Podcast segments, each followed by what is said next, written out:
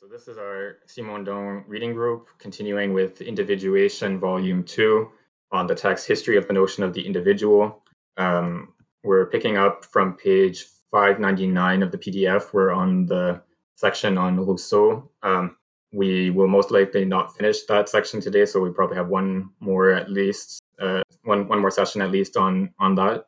Um, so last time we started with um, Simondon's Uh, short sort of general introduction to the eighteenth century, uh, and he develops this notion of uh, a, a, a paradox of expression, or um, this sort of contradiction that's built into this notion of expression. And so he treats expression as being the essential concept for uh, the individual in the eighteenth century. So an individual is something that expresses itself for the for eighteenth century authors. But the the sort of contradiction, or the, the paradox of expression, is that uh, there are sort of two opposed sides to this notion of expression. Uh, on the one hand, uh, to express something, you have to take some sort of content that is uh, unexpressed, that that um, is in a some sort of implicit or uh, potential form that is not yet actualized. So you have to take that content and then express it. You have to um, manifest it in the world, or actualize it, or or whatever that transition exactly looks like. But the idea is that you, you have the, the exact same content, the identical content is in an unexpressed state to start with, and then it becomes expressed. Uh, so um, any sort of you know everyday action um, you, you can think of as a kind of expression of uh, uh, an intention. So your intention to Uh, get a bowl of cereal uh, is uh, in a sort of potential or unactualized state, and then you get the bowl of cereal, and then that um, that intention is actualized uh, or expressed. Uh, so this is the same content that is unexpressed becoming expressed. So that's one one side of the expression uh, uh, paradox. Uh, but then the other side is that if we treat expression as something fundamental to what an individual is, as uh, an essential quality of an individual, then it starts to be sort of hard to understand why, uh, uh, what exactly expression is doing. Uh, so if we're just taking the same content, the exact same content goes from an unexpressed state to an expressed state, then what's the whole point of expression in the first place if it's if there's no change to the content that is being expressed? And and why is this process of taking a, a, a content from an unexpressed state to an expressed state, why is that process uh, fundamental to what an individual is? Uh, so on the one hand, the uh, process of expression is supposed to not change the content of the that's being expressed. And then on the other hand, it seems that if we want to treat expression as uh, fundamental to what an individual is, there there should be some kind of transformation of the content, uh, that, you know, expressing yourself should uh, transform you in some way, or or bring about a, a change in uh, the uh, in the content being expressed. So this is the the kind of paradox that Simondon identifies with this notion of expression as fundamental to what an individual is. And different authors in the eighteenth century, as we'll see uh, in our future readings, um, they sort of come up with different ways of uh, either selecting one side as being more important than the other, or of trying to reconcile these two sides of uh, of expression. Um, but for, for Rousseau, as we have seen in the, the first part that we read last time, uh, he sort of uh, stays with this paradox. He he doesn't try to reconcile the two sides. He he treats these two um, aspects of expression as as sort of two aspects of the individual that um, exist, that, that coexist, even though they're contradictory. So the individual for Rousseau, the human individual in particular, is what he's interested in, um, has these these sort of dualities built into it. So there's a, a duality between uh, between uh, um, different aspects of temperament. Um, so for for Rousseau, he um, depicts himself as being as having a, a Uh, passions that are quick to respond to a situation, uh, but then a, a slow um, uh, mind, or a slow um, intellectual response to the situation. So there's a, a kind of disjunction between the passions and the mind, or uh, uh, or the intellect, I guess, uh, for Rousseau. Uh, and so this is a, um, a kind of disjunction within the individual that, that Rousseau identifies in himself. Uh, and then we also have um, um, within within the body, we have these um, sort of uh, contradictions or um, disjunctions in that uh, for for Rousseau, he only, uh, as, as he puts it, he only feels himself to be alive when he's in a state of sickness, of uh, uh, not not a sort of complete sickness where he's um, uh, too weak to express himself, but a, a sort of semi-sick state where he is not in, in full health, um, because then he would just be sort of absorbed in life and and go about his daily activities without uh, reflection. Uh, but he's sick enough that he sort of feels his life or his uh, uh, energy or or whatever you want to call it, um, and and he sort of reflects on his own condition, and uh, and he has enough force to express himself in accordance with that reflection. So uh, this this is a, another sort of paradox where it's only through sickness that you're able to sort of express yourself, express your uh, the vitality of your life. Uh, and I think that is about all that I wanted to mention before we get started. Um, so if someone else would like to read from five ninety-nine of the P D F, um, Moral Conscience Reflects. Uh, yeah, I can read. Moral conscience reflects the same basic duality. All things considered, I, who always believed and still think the best of men, felt there is no man, however pure it may be, who does not internally conceal some hideous vice. That's quote. Theft has its beautiful side. It is a form of desire and access to inaccessible places, to a garden of the Hesperides.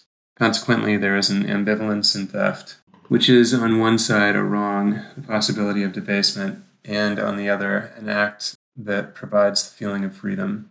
The degrading automatism of instinctual theft and the freedom of the gratuitous act coincide in the ambivalence of individual motivation. In itself, the act of expressing is capable of organizing the individual being, but at the price of a duality lived at the very instant of expression. Quote, by giving myself both to the memory of the impression and to the present feeling, I will doubly depict the state of my soul, namely the moment when the event happened to me and the moment when I described it. The state of self-enjoyment that characterizes expression is comparable to the states of self-enjoyment that are the very feeling of existence in its immediacy and irreducibility. This feeling involves plenitude and desire at the same time. The plenitude is that of sensation, whether direct or rekindled by memory. Uh, when the being is fully engaged in pleasure or passion. Possession is enjoyment, which can have external objects, but is nonetheless a happiness separate from its source, withdrawing, so to speak, from things and beings, while continuing to draw its strength, its duration, and its renewal from things and beings. Uh, quote, how to say what was not said, done, or even thought, but tasted, felt, without uttering some other object of my happiness than this very feeling. Happiness followed me everywhere. It was not in any assignable thing. It was all in myself, and it could not leave me for a single moment. This ambivalence of interiority and exteriority, of the dependence on, quote, occasional causes, unquote, and autonomy, is clearly marked in reverie, and quite particularly in the first form of reverie for Rousseau, wherein the being transforms the sensations it receives from nature around him and reconstitutes an inner landscape within himself. On feast day, Jean-Jacques goes out for a walk around town in solitude, haunted by the image of Madame de Warren. Well, the context first, uh, the context first announced reemerges in impressions, and what alone is described is that which remains in memory to have touched his heart. The external circumstances, the ringing of bells, the beauty of the day, the pleasantness of the landscape, the scattered pastoral houses, so to speak, seen again, refracted by the sensations. Uh, this reverie directed toward the future is a precise reverie, not diffuse like those reveries of the dialogues in the promenade, which or will be later. If there is a part of receptivity in it, there is also a part of creation. And in this rapport between receptivity and creation, or better yet, between the passive state and the active state, it is the first state that will increasingly prevail as Jean-Jacques uh, grows older. Uh, I guess I could stop there. I don't know, this paragraph is another long one. Yeah, that's fine. That's a good place uh, to stop for now. Um, right, so there's another point that I didn't mention in my, my recap that we talked about last time, which is um, the way that for Rousseau there's this um, uh, influence of the environment on on his um, sort of spiritual state or his emotional state. Um, so he he uh, he sort of finds himself in various emotional states dependent on what kind of surroundings he's in. And Simondon, in a couple of footnotes, makes this kind of strange um, uh, explanation of how uh, Rousseau belongs to what he calls a, a vegetative type of uh, of um, personality. So he's um, he um, he only uh, feels himself to be in a a state of strength or a state of uh, pleasure or uh, happiness when he's surrounded by vegetation. Uh, and so he, when he's in town and he's um, he's surrounded by buildings and there's no plants around him, he feels like he can't breathe and he feels weak. And then when he is in the countryside and he's surrounded by plants, he feels that he can breathe freely and he feels uh, the sort of strength and the vitality that he didn't have in the city. Uh, and so um, the the sort of typology that that Simondon proposes here, I think, is a little bit um, debatable, but at least uh, this is a, a sort of recurring pattern in Rousseau's writings that he um, that he uh, sort of uh, represents himself as being um, as being influenced by the surroundings in in terms of his emotional state. Uh, there's also here um, uh, another sort of um, um, opposition or disjunction within the individual that Simondon identifies, which is the what he calls here the ambivalence of interiority and exteriority. So uh, the the exterior aspect uh, is again this influence of the environment uh, on the emotional state of the individual, and so the the individual or or Rousseau as this individual is sort of subject to influences from without. But at the same time, he wants to identify himself as being autonomous, as being an individual who is uh, sort of distinct from uh, from other individuals and um, has this sort of singularity. Uh, and uh, so this is something that would be sort of interior to the individual. And and so Rousseau uh, sort of uses both aspects or, or points to both of these aspects at the same time. And uh doesn't try to reconcile them. One thing that um, struck me finishing up this Rousseau section is, as you noted last time, the um, similarity between the way Simondon talks about Rousseau and the way he talks about uh, certain aspects of psychic and collective life in Volume One. But the idea of kind of pulling the either pulling the exterior within the individual, or uh, conversely the kind of projection of the interior of the individual onto the world um, seem sound a lot like his discussion of anxiety in Volume One, and I think that uh, later parts of the section on Rousseau make that connection more explicit. Yeah, the um, yeah. So we did talk about last time um, how some of these passages on on Rousseau, um, um, I think, suggest that he is sort of thinking of Rousseau when he uh, develops certain um, concepts in Volume One that we saw when we were reading about psychic and collective individuation. Uh, so there's this, um, um, like the interaction of the individual with its environment, for example, um, that there's a kind of uh, uh, reciprocal influence between the, the individual and the environment uh, as uh, you know, producing a, a psychical state. Um, the bit about anxiety, um, hmm, I'm not sure exactly how it will fit in here, um, but um, yeah, I guess the idea here, um, this relationship between the internal and the external is, um, so in the, the section on anxiety, there's a, a kind of, uh, he treats anxiety as an attempt to sort of realize within the individual something that Uh, should be or or is normally accomplished in the collective.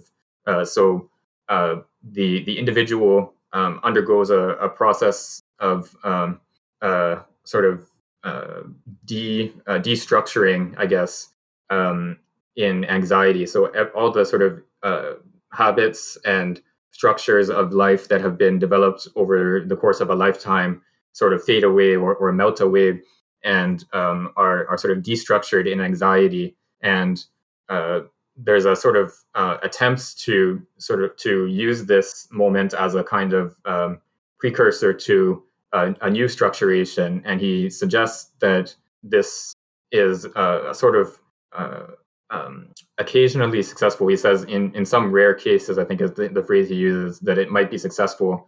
Uh, but for most people, anxiety is a kind of dead end. Uh, and this new individuation or this new structuration has to happen in the collective as opposed to in, in the individual isolated from the world. Uh, and so I think maybe here we can see the um, this relation between interiority and exteriority in, in similar terms, um, where the, the individual tries to, uh, so Rousseau as this um, peculiar individual tries to uh, sort of individuate himself uh, independently from the world. But then at the same time, he's also um, subject to the influences of the world. And uh, there's a, a kind of, um, I guess, impasse in his attempts to individuate himself distinctly for, or separately from the rest of the world. Um, uh, regarding this, like, uh, I'm I'm wondering if I can make a question, like, uh, in relation to Aristotle's form and meta, like, um, regarding exteriority and interiority. Uh, one one of my colleagues asked me, like, why Simondon was against the Aristotle idea of form and meta. I couldn't give um precise answer to that question. Uh, wh- what I'm thinking is that, like, um, the uh, for Simondon, like, the boundaries of form and matter, or boundaries or exteriority, exteriority and interiority are, like, ambiguous. Uh, it could uh, coexist and it could overlap. Um, there is no uh, precise distinction between them. That's my understanding. I'm I'm not sure though. Uh, do you have any idea about this? Yeah, that's um that's a good question. Um, Uh, so I think you're right to say that this interiority, exteriority opposition is uh, similar in some ways to the form and matter opposition that uh, we saw in Volume One. And uh, in Volume One, in the, the part on um, the the example of the brick, which was Simondon's um, uh, sort of um, uh, thought experiment or, or kind of conceptual demonstration of uh, of how um, hylomorphism or the the form and matter doctrine. Um, is is limited. Uh, so his his argument there was that uh, the the hylomorphic doctrine um, has an account of the form and an account of the matter, but it doesn't have an account of the interaction of the two. It it doesn't have an account of how the form comes to be uh, imposed on the matter, or how the matter comes to take on a certain form. Uh, and he calls this sort of uh, interaction between the two the the dark zone or the obscure zone of the hylomorphic theory. So, uh, and then he, I think, makes a a, a pretty interesting soci- sociological observation that uh, that this uh, sort of intellectual position corresponds to the the social role of the slave owner who um, who just um, buys a bunch of clay uh, and then tells his slaves make a bunch of bricks uh, of this shape or whatever. And so he he has a, a shape in his mind, and he has a bunch of clay in uh, in his uh, workshop or whatever, and uh, and then he he sort of relies on the slave's capacity to uh, impose that form onto the the mass of clay, and uh, and so this um, this sort of leaves aside the actual physical process of uh, form taking that occurs in the production of a brick, where uh, it's not just a sort of geometrical abstract form, but uh, an actual physical molds of some kind made of wood or whatever that the the worker uses, and uh, and then the clay itself is not just a, a sort of uh, pure matter or abstract matter, but it's a it's a, a kind of matter that has a particular structure uh, that allows for it to uh, to be um, to take on the form. So it has to be processed. It has to you have to make sure there are no sort of bits of gravel mixed in with the clay, um, and uh, and then. The the actual operation of taking on form is a kind of transmission of force across the the whole mass of clay. So the the walls of the mold transmit force to the the clay w- within the mold and um, uh, impose a, a certain structure onto the the mass of clay. And and so it's this interaction that Simondon wants to focus on, as opposed to the um, the matter and the form before the interaction. And uh, and so this is, I think, his uh, an instance of his sort of general strategy with any of these conceptual oppositions. So like in this case, interiority and exteriority, uh, he wants to focus not on the two terms before they become related or before they interact with each other, but he wants to look at the sort of um, fine grain of that interaction itself uh, as being what is fundamental, and uh, and then seeing the two terms as as being sort of generated out of that interaction. Ah, uh, so just, you know what? Oh, sorry. sorry, go ahead. Go ahead. I was just going to say quickly. It just occurred to me that uh, how similar that is to um, the antinomies in the first critique and finding the ground under the dialectical opposition. Um, sorry, go ahead. Yeah, I think, yeah, yeah. Go ahead, Ollie. Oh, uh, what I do is like uh, it's the process of singularity, because like according to the uh, here another question comes comes up. Like uh, who's the agent agent of the whole the process? But apart from that, what I'm thinking is that the how to mix the mix the uh, uh, meta. I mean, it could uh, decide the form, so there is no fixed form and meta, and there could be a singular form and meta all the way. That's like a point of a Simondon. I just I I I do that way. I'm not sure though. Still. Yeah. So in the in the brick example, um, there's a. a kind of um, repeatability built into the process that you have uh, a mold that can um, be used to make many bricks. Um, and and so the the process um, allows for a kind of um, a kind of repeatability or uh, generality of, of this form being imposed on on matter. Sorry, the dog is making noise here.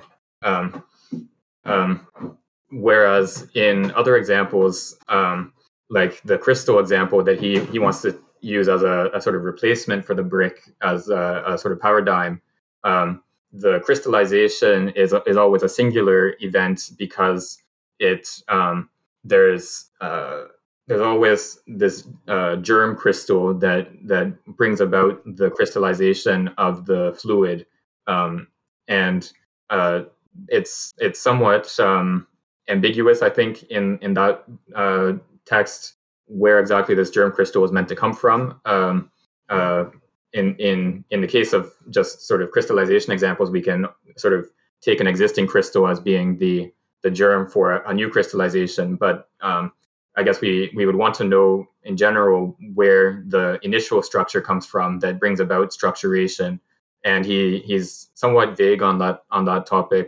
Um, in uh in uh I think it was in Form Information Potentials that we read um a while ago, he uh in the discussion portion he sort of raises the possibility that there's a, a kind of chance um creation of structure, um that that structure arises by chance and then um progresses uh by structuring something unstructured, uh but then he he sort of um hesitates to assert this. He he says something like uh this doesn't seem satisfactory or, or something along those lines. Um, but um, in the in general, yes, the, the crystallization example is, is a, an example with um, a kind of a kind of singularity that uh, doesn't exist in the brick example. And I think that's one reason why Simondon thinks it's superior as a, a sort of paradigm uh, for how to understand individuation, uh, in, in the sense that it's um, uh, individuation is a is a kind of Uh, singular process. It's not um, uh, it's not this uh, imposition of a form on a matter, which it would in principle be repeatable. It's uh, this kind of singular uh, encounter between uh, a material condition and an information condition um, that uh, that uh, bring about a process of structuration. Oh, thank you. It's clear. What about Engel's question? Oh, yes. Um, yeah. So in connection with the uh, antinomies, um, I think, yeah, I think we can definitely make a, a comparison. Um, but I think I would want to distinguish Simondon's approach to these conceptual oppositions to uh, from Kant's approach uh, in the sense that uh, for Kant, uh, so in, in the antinomies, like um, the either the world has a beginning in time or it doesn't. Uh, we have these two opposed uh, determinations of the world with respect to time. Um, what Kant wants to say is that uh, neither of these is uh, is adequate. Either one, either if we select either one, we end up in a contradiction. Um, and uh, and so his sort of solution to this problem is to say that uh, these concepts, uh, in particular the use of, of the concept of time, um, only apply to the world uh, as uh, as it's um, as it's given to us um, uh, in experience, uh, and so um, we can't assert of the world as it is in its in itself um, that uh, that it either has a beginning in time or uh, doesn't have a beginning in time, and so he wants to deny that that either. Uh, either of these um, that the either of these options are are um, are uh, acceptable, uh, and oh yes, and yeah. So Angus has put in the chat here that in the the, the last two antinomies, um, both options are true. So in the first two, uh, he wants to say that neither um, neither option is is is true, and then in the second uh, pair of antinomies, he says that both are true. Um, but I think in each case, he wants to. Um, sort of deny the validity of the opposition, uh, of this conceptual opposition, uh, insofar as it applies to to the world as it is in itself, or to uh, to God or the soul, and so on. Um, in the other, in the paralogisms and and uh, uh, the other parts of the dialectic uh, of pure reason. Um, so he he um, he. I think where, where I think it, it differs from uh, Simondon is that Simondon wants to give. Um, a sort of dynamic or genetic account of the opposition on the basis of the middle term or the relation between them, uh, and so this is connected with his uh, his doctrine of relation having the status of being, uh, and so it's it's not form and matter that we start with as two opposed terms and then try to um, explain how they interact with each other, but we start from the relation between form and matter or the interaction between form and matter, um, and then we. Um, see how the the two opposed notions of form and matter um, arise out of this relation or out of this um, middle term, uh, and so I think this is um, a sort of uh, genetic uh, account of conceptual oppositions, uh, whereas what Kant wants to do is a kind of uh, I guess diffusing of conceptual oppositions, kind of um, making it so that we don't feel like we need to choose between these pairs of opposed concepts in. You know, either the world has a beginning in time or it doesn't, uh, in the way that we uh, sort of felt the need to do in pre-critical philosophy. Okay, um, so let's go on to the, the next bit. Um, Ollie, would you like to read? Um, let's see, where did Angus leave off? Um, yeah, here, here, here, sensation. Uh, sorry, uh, yes. I'm on the wrong page. Yeah, right. Okay. Uh, here, sensation feeds on the emotion provoked by absence. Absence involves a richness that is perpetuated. Restlessness develops in absence, a feeling of exaltation, to which young Jack becomes aware of being fully alive and possessed by an inner strength that wants to burst to forth. Absence developed by memory is like a half-presence stronger than material presence. Just just as life is not full health, but an interme- intermediary state between strength and sickness that allows for reciprocity between the physical and the moral. The absence of the beloved object takes on an almost metaphysical signification, and Rousseau, at the time of his passion for Madame d'Houdetot, uh, this absence becomes a solitude. Quotes, I begin a correspondence that has no example and will hardly be imitated. End of quotes. Writes Rousseau to Sophie. This correspondence is, in fact, a monologue whose only true inter- interlocutor is Rousseau. Quotes. I prefer to pay the costs of trade alone. I do not even hope that you read all the letters I write to you, but at least I will have the pleasure of writing them. End of quotes. Later, I asks Madame d'Houdetot to receive his letters in thanks. Quotes. Do not be surprised by this strange prayer. It has been so long since I learned to love without return that my heart is accustomed to it.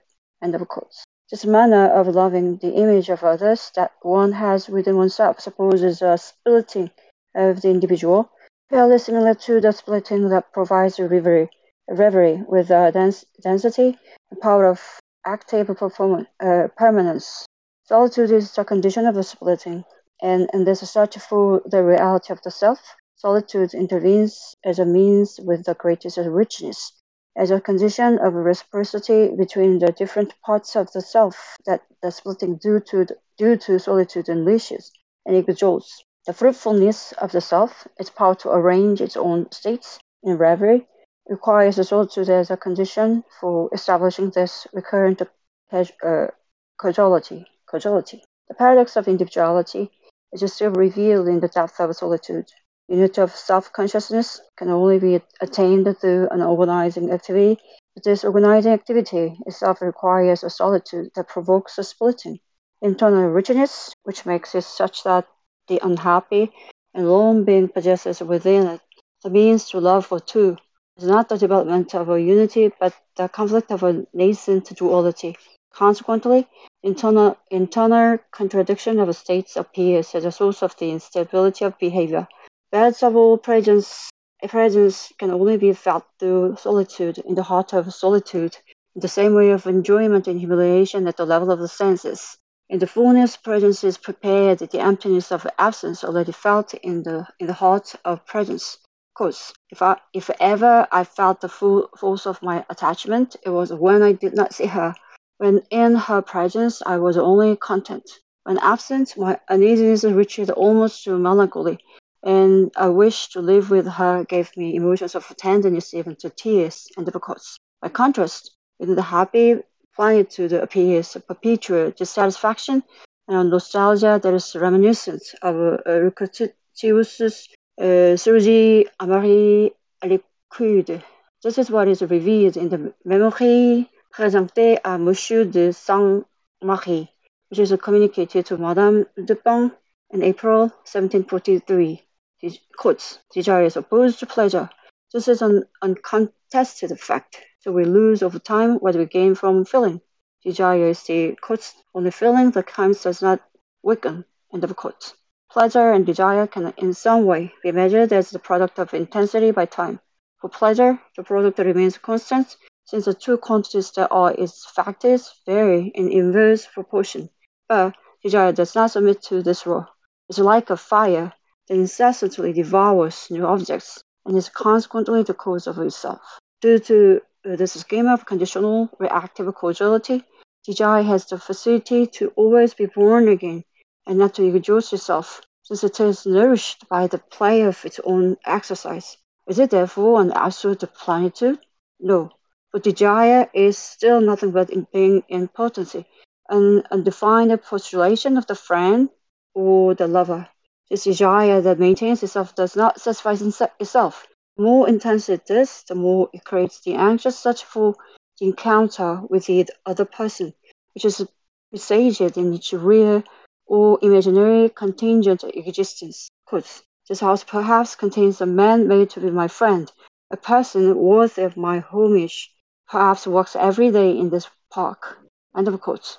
What conditions itself within the individual is precisely the quest for the contingent encounter of presence coming from outside. This interiority of the individual is not the cause of itself, except to the extent that it calls on exteriority. This assiduity seeks to a contingency. If this desire manages to abate, the whole individual becomes annihilated. Quote, my soul focuses and collapses on itself. End of quote. But this contingency conceals itself. Quote, I demand as much as I give, and finding no one who provides, I enter back into myself with the pain of finding no heart that responds to mine. End of quote. Quote, whoever should love me as I know how to love is still to be born, and I, I'm almost done for. End of quote. And Rousseau concludes, by way of extremely, an extremely profound and expre expressive formula, quote, I needed two souls in the same body. Without that, I always felt empty. End of quote. Yeah?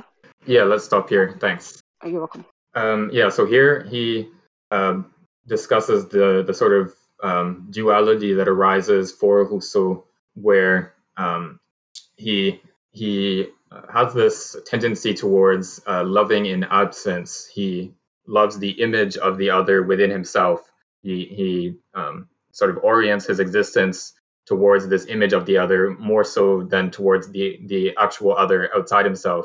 And so this kind of love in absence is a, is a sort of splitting in the sense that the image of the other within yourself is separated off or, or split from the rest of your your existence and uh, sort of set up as a as the object of love um, uh, within oneself. So uh, this kind of splitting happens in solitude. Uh, so uh, Rousseau um, is sort of alone in his uh, in his office or or wandering uh, among the the trees or wherever. And in this solitude, he is able to, um, or he has this sense of his love for the other in absence. And uh, and this allows for him to uh, sort of perform this splitting within himself. And and so Simondon uh, calls this um, the, the paradox of the individual, um, where, um, or the paradox of individuality is exactly what he says, um, where... Um, this the sort of unity of self-consciousness, the the sort of sense of oneself, um, can only be achieved by uh, by sort of retreating into solitude and um, having this sort of um, communion with oneself. But precisely in this solitude for Rousseau is when he undergoes this splitting operation and feels himself um, sort of separated into um, the the lover and then the object of love. Uh, and and so there's a, a kind of um, paradox in the sense that he he's unable to um, sort of uh, grasp himself as a whole or to achieve uh, a unified self-consciousness because he, in solitude, he always uh, performs this sort of splitting operation within himself. Which is quite, quite interesting. It's like uh, Rousseau has like multiple self in, in himself, or I mean, which she is trying to go to the one way, like uh, try to seek for, try to seek, I mean, try to get to some kind of unity or not. Because here, absolute plenitude, what he meant, meant here is like he also perceived his state is kind of related to multiple, multiple self. And then second thing is like the definition of desire here, interesting too, because kind of compared to the definition of desire of uh, Spinoza or other philosophers, I think it has also distinctive points. Yeah, I think um, the yeah you're, you're right to say that there's a kind of multiplicity in in, in Rousseau that uh, sort of um, defies any attempt at unification, uh, and and uh, so this is what what Simondon Uh, draws from that last line that he quotes from Rousseau that that um, he has to feel two souls within one body. Um, that's sort of his ideal that he is striving towards, uh, and and of course this is a, a sort of impossible ideal. Um, but uh, what he, um, but there at the same time there's a, a, a constant striving towards this um, uh, unification that is never achievable. Uh, so there's a um, this is.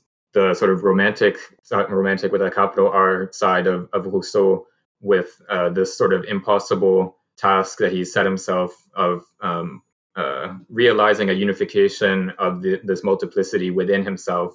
Um, and then uh, um, on the, the second point on uh, desire here, um, yeah, I think we can, um, uh, so what what he suggests here is that uh, There's a he wants to make a distinction between pleasure and desire, um, in the sense that uh, pleasure is um, something that um, um, that sort of uh, is realized and then fades away. So um, uh, achieving pleasure uh, sort of leads to the the sensation um, fading away, uh, and um, So I don't know. In, in a sort of trivial example, if you're if you're hungry and you have something to eat, you have the the sense of pleasure of um, you know being full or of sort of uh, satisfying your hunger. Uh, but then that feeling uh, fades away. Um, it uh, insofar as it's satisfied. So the the feeling of satisfaction sort of uh, leads to its own um, uh, disappearance. Whereas uh, with desire, as as Rousseau presents it here, uh, it it doesn't fade away. It actually sort of feeds on itself. So the more you and, and he's thinking here essentially of, or um, in particular of um, desire for a person. Uh, if you um, if you are in love with a person or you have this desire for a person, you uh, you don't sort of lose the desire by satisfying it. Uh, you um, you that desire sort of feeds on itself and reinforces itself. Uh, and so he compares it with uh, a fire, as a uh, you know that the fire spreads by um, by sort of feeding on uh, on itself, and um, and so desire and pleasure are opposed to each other in in this sense, uh, even if in sort of um, uh, casual or everyday use we might sort of um, um, uh, confuse the two or or use them interchangeably to some extent. Yeah, definitely. Like I'm not sure. Like they're.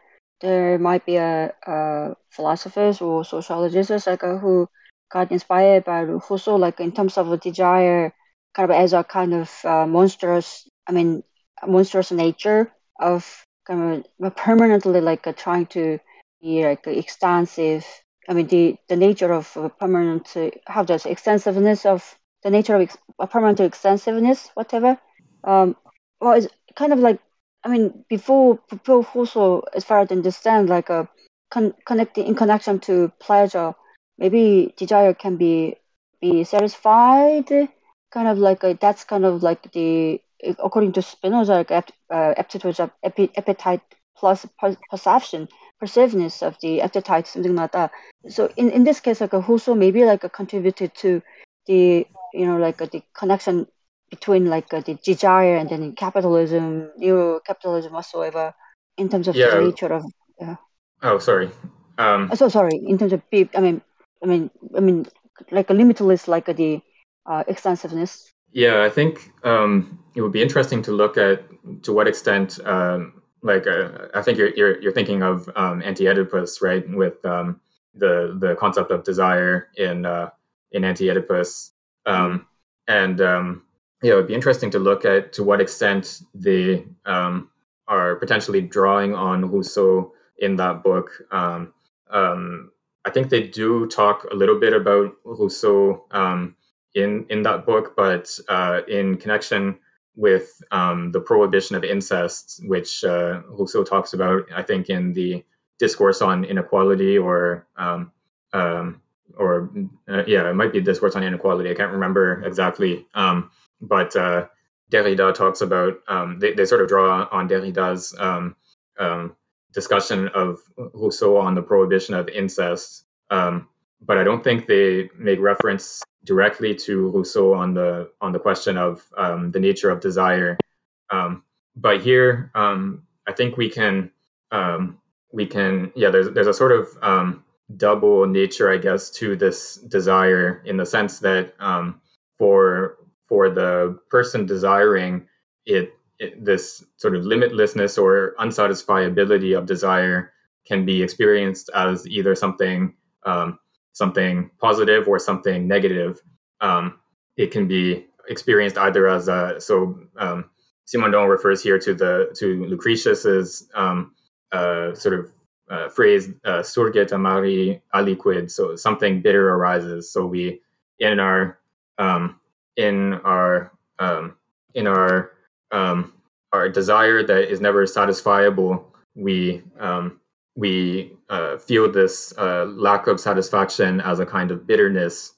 Uh, but then there's also a, a sort of alternate experience of this unsatisfiability of desire, in the sense that we um, we can feel it as a kind of um, uh, intensity of life. Uh, in and so Rousseau experiences his uh, his Uh, sort of um, romantic attachments to um, these absent others as a, a kind of uh, intensity of life that he he feels himself to be uh, alive, and to he feels his his love for the other person more when he's separated from them, and when when his desire for that person is not satisfied. Uh, and so there's this sort of um, two alternate ways of experiencing uh, the unsatisfiability of desire. Okay, thank you. Um, yeah, so let's read one more section, um, and then we'll end a little bit early for today, um, and uh, we'll continue with the, re- the rest of the Rousseau section uh, next time. Uh, so I can read um, the next page or so. This duality of souls is impossible in the instant, but the schema of succession realizes that which the incoercible unity of the subject does not allow in simultaneity. Apparent instability and self-denial are the means by which this necessary duality of the individual finds a way to exist. Rousseau's life seems like that of two different individuals. The death of the first coincides with the birth of the second. It is at the very least Rousseau's intention to show a profound break in his life. Quote, "You must admit that this man's destiny has some striking peculiarities. His life is divided into two parts that seem to belong to two different individuals, with the period that separates them, meaning the time when he published books, marking the, the death of one and the birth of the other." Unquote. This is the way Rousseau speaks of himself in the first dialogue. Furthermore, in a letter to Coinde dated twenty-ninth of March, seventeen sixty-six, Rousseau writes, quote, "I find myself regenerated by a new baptism. I have taken off the old self." Unquote. These two errors are opposed from the start as that of happiness to that of misfortune. Quote, "What a different picture I will soon have to develop. Fate, which favored my inclinations for thirty years, contradicted them for another thirty, and from this continuous opposition between my situation and my inclinations, one will see born enormous faults, unparalleled misfortunes, and all the virtues except strength which can honor adversity." Unquote. The affective state that envelops expression is itself different. Quote, "I wrote the first with pleasure, willingly, at my ease, at Wooten. Today, I would give anything in the world to be able to shroud in the night of time what I have to say." Unquote. In the second period, Rousseau orients his most fervent aspirations toward a reality of the eternal return of transitory states. Quote, "I am far away from that dear time of seventeen sixty-two, but I shall come back to it, at least I hope so. I shall go over again, in my mind at least, those pilgrimages to Colombier, which were the purest days of my life. Might they only begin over again and again. I should ask for no other eternity." Unquote. Rousseau wants to stabilize himself in everyday existence, to always conserve the same principles, the same convictions. This is the explicit meaning of the reform of seventeen fifty-two. Quote, "I am now at the maturity of age and the supreme strength of understanding. I have already reached the decline. Let us fix once for all my opinions, my principles, and remain the rest of my life what I shall find I ought to have been, after having reflected. Sunk in weariness and increasing heaviness of mind, I have forgotten even the arguments on which I based my belief and my maxims, but I shall never forget the conclusions I have drawn from them with the approval of my conscience and my reason, and I shall henceforth hold fast to them." Unquote. This fixation in becoming seems even to Rousseau to be filled with a supernatural meaning. Quote, "Do not these deliberations and the conclusion that I drew from them seem to have been inspired by heaven itself to prepare me for the destiny awaiting me and to enable me to bear it?"